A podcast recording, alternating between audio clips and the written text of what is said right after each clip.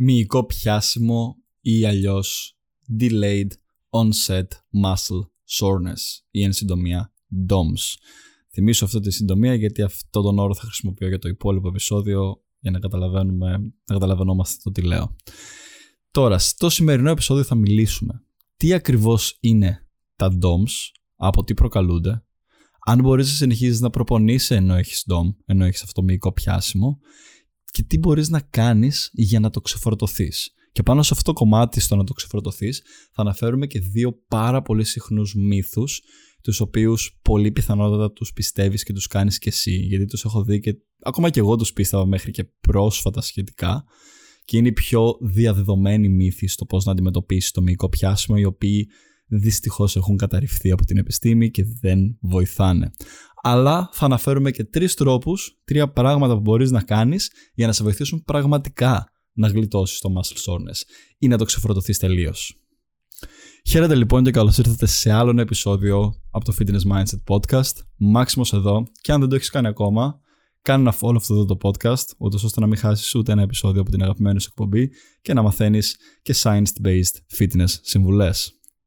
Λοιπόν, το delayed DOMS, το θυμάσαι τον όρο έτσι, ωραία. Το DOMS λοιπόν προκαλείται από την εντατική άσκηση. Τώρα, η λέξη εντατική είναι τελείως υποκειμενική μεταξύ ανθρώπων.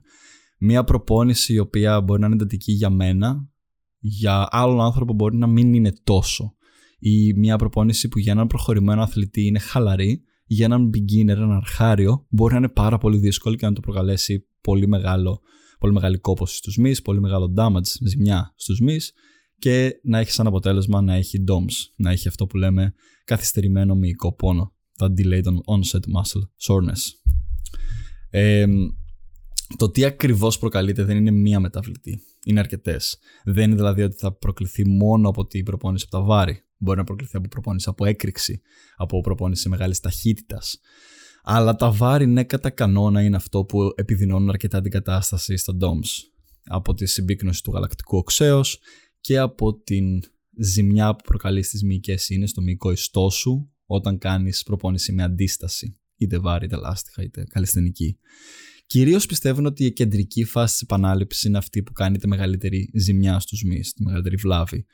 Και α, στέκει άμα το σκεφτείς, όντως, γιατί φέρνεις την αντίσταση. Άμα κάνεις καλές επαναλήψεις, δηλαδή και κάνεις focus στην κεντρική σου επανάληψη όπως θα έπρεπε, προκαλείς μεγαλύτερη ζημιά στους μυς από το άμα κάνεις κυρίως την concentric ε, επανάληψη και απλά μετά στην κεντρική αφήνεις τη βαρύτητα να κάνει την περισσότερη δουλειά. Ε, άλλο επεισόδιο το να συζητήσουμε για σωστές επαναλήψεις. Απλά το κάνουμε ένα γρήγορο reference ότι στις ολοκληρωμένες καλές επαναλήψεις το DOM θα είναι σίγουρα μεγαλύτερο. Αλλά η λέξη ένταση είναι καθαρά υποκειμενική. Οπότε, κλείνοντας αυτή την παρένθεση, αυτό που νομίζω μπορεί να σου δώσει να καταλάβεις τι είναι ο λόγος που προκαλείται. Με τι χρειάζεται εσύ να ξέρεις κυρίως για να μην σε μπλέξω πολύ σε ορολογίες και σε ανατομικά πράγματα φυσιολογίας, είναι ότι αν προπονηθείς και η προπόνησή σου έχει μια χι καλή ένταση και αντίσταση, θα έχεις μυϊκό πιάσιμο. Το έχουμε όλοι αντιμετωπίσει, όλοι έχουμε πάει στο γυμναστήριο, Όλοι έχουμε μετά την, το πιάσιμο της επόμενης μέρας που είναι μ, ενοχλητικό, κάποιες φορές λίγο, κάποιες φορές πάρα πολύ. Ε, κλασικό παράδειγμα leg day που με το ζόρι κάθεσαι στην τουαλέτα μετά την επόμενη μέρα. Όποιοι κάνουν εντατικά leg day, νομίζω αυτή τη στιγμή θα είστε όρθιοι και θα χτυπάτε παλαμάκια και θα λέτε ναι, ρε φίλε, δύσκολο. Αλλά ναι, όλοι έχουμε περάσει αυτό το πιάσιμο. Στα χέρια το να μην μπορείς μετά με δυσκολία πιάσεις το ποτήρι την επόμενη μέρα και όλα τα κλασικά. Τώρα, πόσο πιάσιμο είναι το κατάλληλο να έχεις την επόμενη μέρα. Έτσι.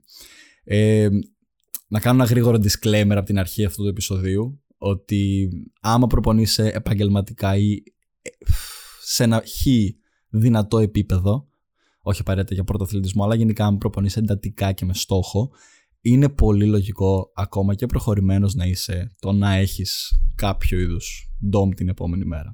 Έστω λίγο. Ε, δεν το γλιτώνουμε και δεν, ε, δεν χρειάζεται να έχεις σαν στόχο απαραίτητα να το γλιτώσεις. Θα υπάρχει. Και έτσι ok να υπάρχει. Το θέμα όμως είναι να μην υπάρχει σε πολύ μεγάλο βαθμό. Γιατί οι επιπτώσεις που έχει όταν βρίσκεται σε μεγάλο βαθμό είναι να σε κάνει compromise στην ουσία, στο να εκθέτεις σε κίνδυνο την επόμενη σου προπόνηση ή το να επηρεάζει αρνητικά την επόμενη σου προπόνηση και την καθημερινότητά σου έτσι. Δεν νομίζω ότι κανένας ευχαριστιέται μετά μια-δυο μέρες να δυσκολεύεται να ανέβεις σκάλες, να κάτσει, να σηκωθεί και όλα τα λοιπά, π.χ. στα πόδια. Δεν είναι ευχάριστο. Αλλά γιατί προκαλείται σε τόσο μεγάλο βαθμό; Συνήθως γιατί αυξάνεις πάρα πολύ το volume, τον όγκο δηλαδή της προπόνησής σου. Ε, συγκεκριμένα εντάξει, υπάρχουν προφανώς άλλα αθλήματα, κάποιες άλλες μεταβλητές. Θα κάνουμε κυρίως έμφαση στην προπόνηση με αντίσταση. Ξαναλέω, είτε είναι βάρη, είτε είναι ελάστιχα, είτε οτιδήποτε. Ε, οπότε με βάση αυτό, αν αυξήσεις πάρα πολύ τον όγκο προπόνησης από αυτό που έκανες, δηλαδή έκανες ένα πρόγραμμα που όγκο προπόνησής σου ήταν, ας βάλουμε λίγο π.χ. νούμερα, π.χ. στο 2000 και το πας στο 4, διπλασιάσει τον όγκο προπόνησης, αυτό σου προκαλέσει 100% δυνατό πιάσιμο την επόμενη μέρα. Αν τον αυξήσεις λίγο, θα σου προκαλέσει λίγο παραπάνω. Όταν μένεις σε ένα λογικό πλαίσιο όγκου προπόνησης, όμως, δεν θα έχεις πολύ μεγάλο μυϊκό πιάσιμο την επόμενη μέρα ή τη μεθεπόμενη μέρα, αλλά θα συνεχίζεις να κάνεις πρόοδος. Οπότε, ένα μύθο που θέλω να καταρρύψουμε τώρα, σε αυτό το σημείο του επεισοδίου, είναι ότι μυϊκός πόνος δεν ισούται ε, αποτελεσματική προπόνηση. Μπορείς να έχεις μια πολύ αποτελεσματική προπόνηση που να συνεχίζεις να προοδεύεις μυϊκά και σε δύναμη και σε υπερτροφία, χωρίς να έχεις πολύ πιάσιμο. Οπότε, όποιοι κυνηγάνε μόνο το πιάσιμο της επόμενης μέρας και νομίζουν ότι αυτός είναι ο τρόπος για να μεγαλώσουν οι μύες τους, είναι συνήθως οι άνθρωποι που κάνουν τα newbie gains, φτάνουν σε ένα χ μέσο επίπεδο και δεν προοδεύουν ποτέ μετά από αυτό. Γιατί, Γιατί καταπονούν τόσο πολύ το σώμα τους που δεν προλαβαίνει να αναρρώσει.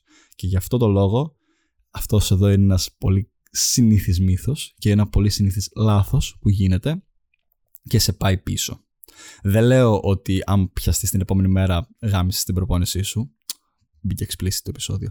Τέλος πάντων, δεν λέω ότι άμα το κάνεις αυτό τα κατέστρεψες όλα. Όχι, καμία σχέση. Και εγώ πιάνομαι ακόμα, έτσι. Που και είμαι πολύ advanced. Προπονούμε χρόνια, προπονούμε σταδιακά, προπονούμε σταθερά και με σωστό πρόγραμμα. Πάλι πιάνομαι, αλλά σε ένα συγκεκριμένο βαθμό.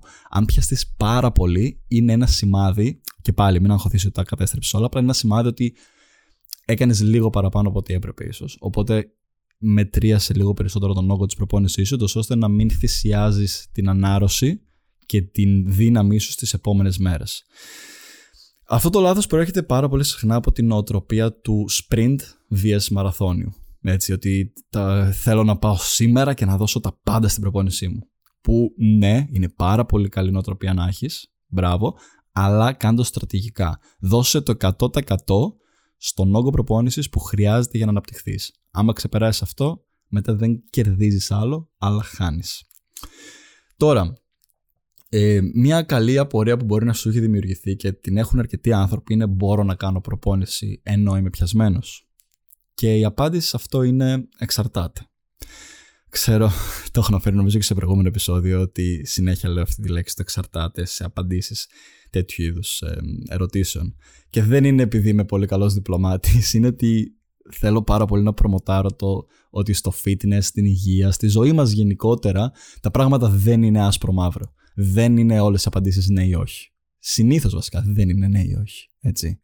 Οπότε το εξαρτάται δεν είναι μια μέση λύση, είναι ότι όντως εξαρτάται από τις μεταβλητές.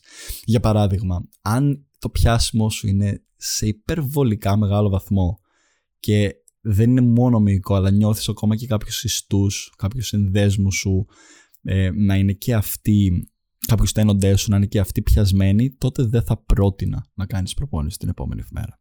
Μπορείς να σκυπάρεις μια μέρα. Ή μπορείς να πας και να κάνεις πολύ πιο χαλαρή προπόνηση, κυρίως κινησιολογίας, body weight με λάστιχα, με πιο ελαφρύ βάρος, ούτως ώστε να μην σπάσεις το μοτίβο, αλλά να μην τραυματιστείς.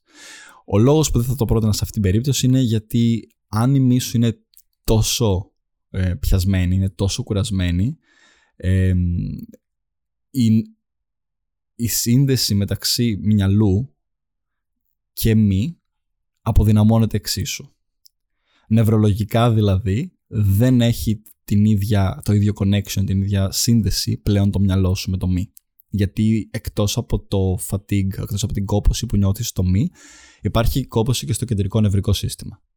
Αυτό σημαίνει ότι δεν θα μπορείς να έχεις ούτε το ίδιο 100% form, ε, σωστή, στο τρόπο άσκησης, στην επανάληψή σου, θα είσαι πολύ πιο επιρρεπής στο να κλέψεις, εισαγωγικά, στις επαναλήψεις σου και ο μη σου δεν θα δίνει την ίδια δύναμη, οπότε θα είναι πολύ πιο επιρρεπής το φορτίο αυτό που θα χρησιμοποιήσεις να πέσεις σε συνδέσμους, να πέσεις σε τένοντες, που μπορεί να οδηγήσει σε τραυματισμό.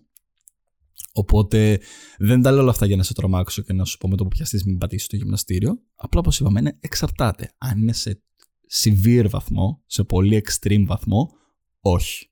Είναι πιο σοφό το να χάσεις μια μέρα γιατί βλέπεις τη μεγάλη εικόνα.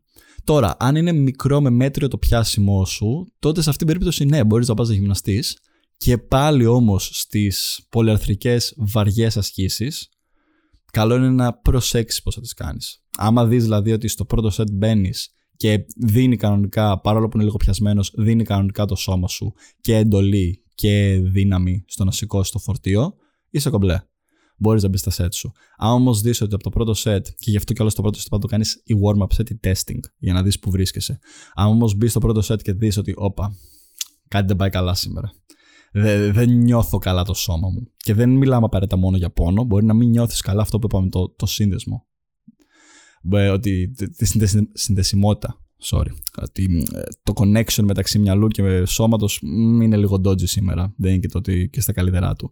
Άμα νιώθεις αυτό το πράγμα, τότε καλό είναι να συνεχίσεις, άμα δεν είσαι τέρμα πιασμένος, απλά με λιγότερα κιλά. Δεν σημαίνει θα ρίξεις στα 50% όμως, έτσι, ρίξεις τα λίγα εκεί που νιώθεις ότι είναι, γίνεται δουλειά χωρίς να κινδυνεύεις να τραυματιστείς. Επίσης, άμα κάνεις επαναλήψεις και δεις ότι το σώμα σου αυτόματα στα ίδια κιλά που σήκωνες παλιότερα κλέβει φόρμα γιατί δεν μπορεί να τα βγάλει, και αυτό είναι ακόμα ένα σημάδι ότι έχω τερματίσει, φίλε. Δεν μπορώ. Είμαι κουρασμένος. Και πάντα είναι προτιμότερο να του δώσεις χρόνο να αναρρώσει παρά να το πιέσεις τελείως σε extreme βαθμό. Οπότε, σαν γενική απάντηση, μπορείς να προπονήσεις με soreness, ναι, αλλά εξαρτάται από κάποιους παράγοντες που συζητήσαμε και αναφέραμε.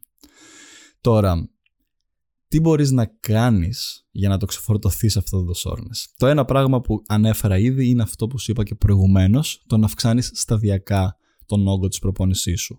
Όταν ξεκινάς σαν beginner, να ξεκινάς με ένα χαμηλό όγκο προπόνησης και σταδιακά να τον ανεβάζεις, όχι με το πρώτο καιρό με το που έκανες τα newbie gains και πήρες λίγο δύναμη, πάμε all in μέσα, σταδιακά και στρατηγικά να αυξάνεις τον όγκο της προπόνησής σου, ούτως ώστε να προσαρμόζεται το σώμα σου. Και η πρώτη και πιο σημαντική συμβουλή στο πώς να ξεφορτωθείς το soreness είναι η συνέπεια. Αν δεν έχεις συνέπεια στο γυμναστήριο, αυτό το δυνατό ενοχλητικό soreness θα φεύγει και θα έρχεται συνέχεια. Αν δηλαδή πας για μια εβδομάδα τώρα, σταματήσεις για δύο εβδομάδες και ξαναγυρίσεις, το soreness θα ξανάρθει όπως την πρώτη μέρα. Αν πηγαίνεις για ένα μήνα, μετά σταματήσεις άλλες δύο εβδομάδες και μετά ξαναπάς, θα ξανάρθει το soreness. Όταν πηγαίνεις όμως με συνέπεια στο γυμναστήριο, όταν δηλαδή τη βδομάδα θα χτυπήσεις το minimum των προπονήσεών σου, τότε το σώμα μας αρχίζει και προσαρμόζεται σε αυτό το, το stress, σε αυτή την, τη μυϊκή βλάβη και την κόπωση που γίνεται. Οπότε δεν προκαλεί τόσο μεγάλη ζημιά όσο όταν θα ήταν τελείως fresh.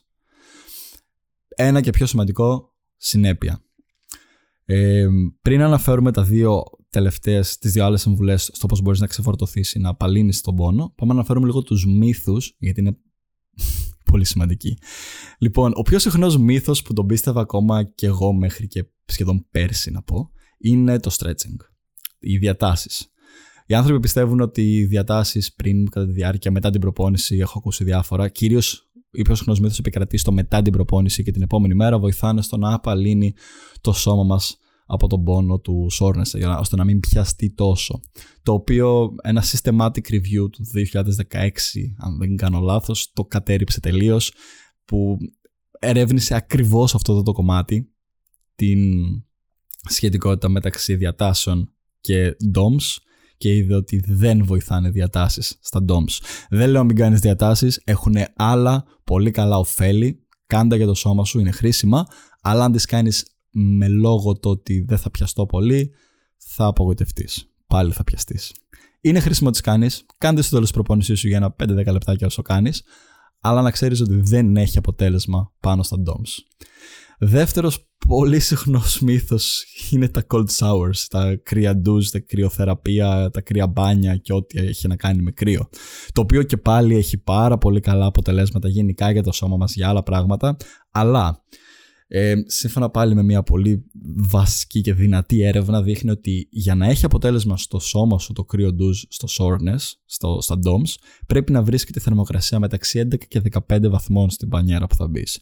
Και ναι, δεν είναι ότι δεν έχει δηλαδή κανένα αποτέλεσμα, αλλά είναι λίγο μη πρακτικό για τους περισσότερους ανθρώπους, γιατί δεν ξέρω πόσοι μπορούν να έχουν ένα ακριβή θερμο, θερμόμετρο μέσα στην πανιέρα τους και να διαθέτουν κατάλληλη ποσότητα παγάκια νερού και τα λοιπά, ούτε να, ώστε να φτιάξουν αυτό το τέλειο ε, περιβάλλον για το σώμα τους. Και επίσης ε, η ίδια έρευνα δείχνει ότι πρέπει να κάτσεις μέσα περίπου 10 λεπτά. Οτιδήποτε παραπάνω από αυτό μπορεί να έχει αρνητικό αποτέλεσμα και οτιδήποτε λιγότερο από αυτό μπορεί να μην έχει το ίδιο μέγιστο αποτέλεσμα. Οπότε το κρύο, η κρυοθεραπεία, ναι, μεν αλλά. Έχει κάποιο αποτέλεσμα, αλλά. Παρ' όλα αυτά έχει άλλα, άλλα πολύ ωραία benefits στα cold showers που αν αποφασίσεις να τα κάνεις να ξέρεις ότι δεν θα σε βοηθήσουν για τον DOM αλλά έχουν τα δικά τους καλά που μπορεί να τα συζητήσουμε σε ένα μελλοντικό επεισόδιο σε αυτό το podcast. Ε, το τρίτο είναι που παίρνουν ε, τύπου ibuprofen, spanadol και depon, δεν ξέρω, extreme, αλλά όντως το έχω ακούσει κάποιοι άνθρωποι να τα παίρνουν αυτά για τον πόνο, το οποίο και πάλι δεν βοηθάει πραγματικά στο να βοηθήσεις το soreness. Μπορεί προσωρινά να μην πονάς, οκ, okay, ναι, μπορεί να σου μουδιάσει λίγο τον πόνο, αλλά το πρόβλημα με αυτά είναι ότι βοηθάει πάρα πολύ και στα, στις φλεγμονές καταπολεμάει δηλαδή τις φλεγμονές του σώμα όταν καταναλώνεις κάποιο αναλγητικό σαν αυτά που προναφέραμε. Και το πρόβλημα σε αυτή την περίπτωση είναι ότι αυτές οι φλεγμονές είναι οι ίδιες που βοηθάνε το σώμα σου να αναπτυχθεί. Οπότε το να καταναλώνεις σε συχνή βάση κάποιο είδος ε, σαν αυτά, σαν τα ibuprofens, panadol κτλ. Ε, στο μακροπρόθεσμα θα έχεις αρνητικό αποτέλεσμα γιατί κάνεις ακριβώς το αντίθετο από ό,τι ήθελες να κάνεις όταν πήγες εξ αρχής στην προπόνηση. Δηλαδή, πάμε στην προπόνηση για να σπάσουμε τους μυς μας, να θεραπευτούν μετά και να μεγαλώσουν. Οπότε, άμα δημιουργούμε τις φλεγμόνε, κυνηγάμε τη φλεγμόνη κατά κάποιο τρόπο. Οπότε, άμα πάρεις αντιφλεγμονώδη. Α, γιατί; Δεν το θες αυτό. Είναι, σε, σε κάνει counter στο, στον αρχικό σου στόχο. Τώρα, τι μπορείς να κάνεις μιας που καταρρύψαμε τους κλασικούς μύθους. Τι πραγματικά μπορείς να κάνεις για να βοηθήσεις; Εκτός από το να ανεβάζεις σταδιακά τον όγκο της προπόνησης, το πιο σημαντικό κομμάτι είναι φάε την πρωτεΐνη σου. Φάε αρκετή πρωτεΐνη.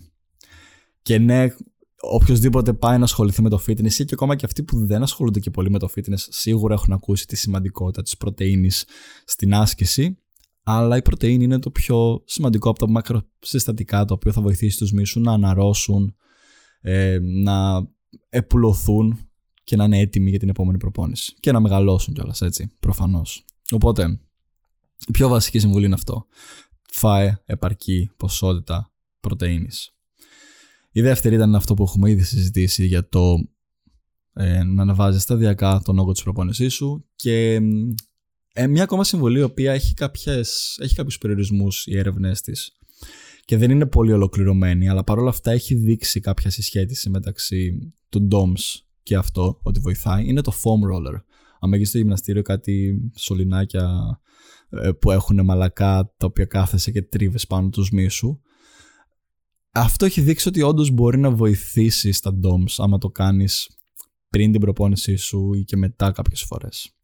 Οπότε πάλι όπως λέμε έχει κάποιους περιορισμούς αυτή η έρευνα, έχει κάποια limitations που δεν είναι τελείως ολοκληρωμένη για να έχουμε πλήρη εικόνα του τι γίνεται αλλά έχει δείξει ότι βοηθάει. Δεν θα το έδινα σε τόσο μεγάλη βάση. Οι πιο σημαντικές συμβουλές που θα σου έλεγα είναι απλά να κάνεις focus στην προπόνησή σου και στη συνέπειά σου στο γυμναστήριο. Όσο πηγαίνεις με συνέπεια, τρέφεσαι σωστά και δεν κάνεις extreme πράγματα μέσα στο gym από τη μία μέρα στην άλλη, θα κάνεις μια πολύ ωραία, σταθερή και καλή πρόοδο. Αυτά για το σημερινό επεισόδιο. Ξέρω ότι τα DOMS μπορεί κάποιες φορές να είναι τέρμα ενοχλητικά, αλλά με τον καιρό μαθαίνεις να αγαπάς αυτόν εδώ τον πόνο του γυμναστηρίου, όταν δεν είναι extreme, όταν δεν το παρακάνεις. Γιατί εντάξει, και εγώ στη δίνω αυτή τη συμβουλή, αλλά να σου πω ότι τέρμα αλήθεια, έχει τύχει και εγώ να πάω μέρες που να απλά να είμαι πιο τερμακαυλωμένο μες στο γυμναστήριο και να το παρακάνω λίγο στην προπόνησή μου και την επόμενη μέρα πληρώνω το τίμημα του πόνου. του να μην μπορώ να κάτσω, να μπορώ να σηκώνομαι. Να... Γενικά να έχεις όλο αυτό το ενοχλητικό πόνο συνεχώς μες στη μέρα. Όσοι είστε πιο advanced, ειδικά στι προπονήσεις, ξέρετε και πάρα πολύ καλά και θα δίνατε σε όλους την ίδια συμβουλή ότι μετά από ένα σημείο μαθαίνεις και να ζεις με αυτόν τον πόνο, γιατί είναι μέρος της ζωής σου, υπάρχει και κάθε μέρα. Αλλά όταν είναι σε ένα μικρό, ε, σε ένα μικρό βαθμό, είναι OK. Όταν είναι σε severe βαθμό, σε μεγάλο βαθμό, εκείνη που είναι ενοχλητικό. Αλλά ακολουθώντας ένα στρατηγικό πλάνο προπόνησης και κάνοντας σωστά τα πράγματα και τις έξτρα προπονήσεις σου, κάνοντας λίγο mobility, ε, τρώγοντας σωστή πρωτενη και όλα αυτά, είσαι πολύ κομπλέ με αυτό το πράγμα. Επίσης, μπορεί να το stretching να μην έδειξε ότι βοηθάει, παρένθεση, αλλά το active mobility training έχει δείξει ότι βοηθάει στην, ε, όχι ακριβώς στην καταπολέμηση των soreness, αλλά στη γενική καταπολέμηση των DOMS και της ε, θεραπεία επούλωση του σώματός μας. Έχετε το και αυτό στο μυαλό σου. Αυτά λοιπόν για το σημερινό επεισόδιο. Σε ευχαριστώ που έκατσες μέχρι το τέλος. Ε, άμα σου άρεσε και το βρήκες χρήσιμο, κάντε ένα share στο IG story σου και κάνε με tag. Είναι Máximo Salamanis. Και έως την επόμενη φορά, καλή τύχη με τα DOMS και να έχεις μια υπέροχη μέρα. Ciao.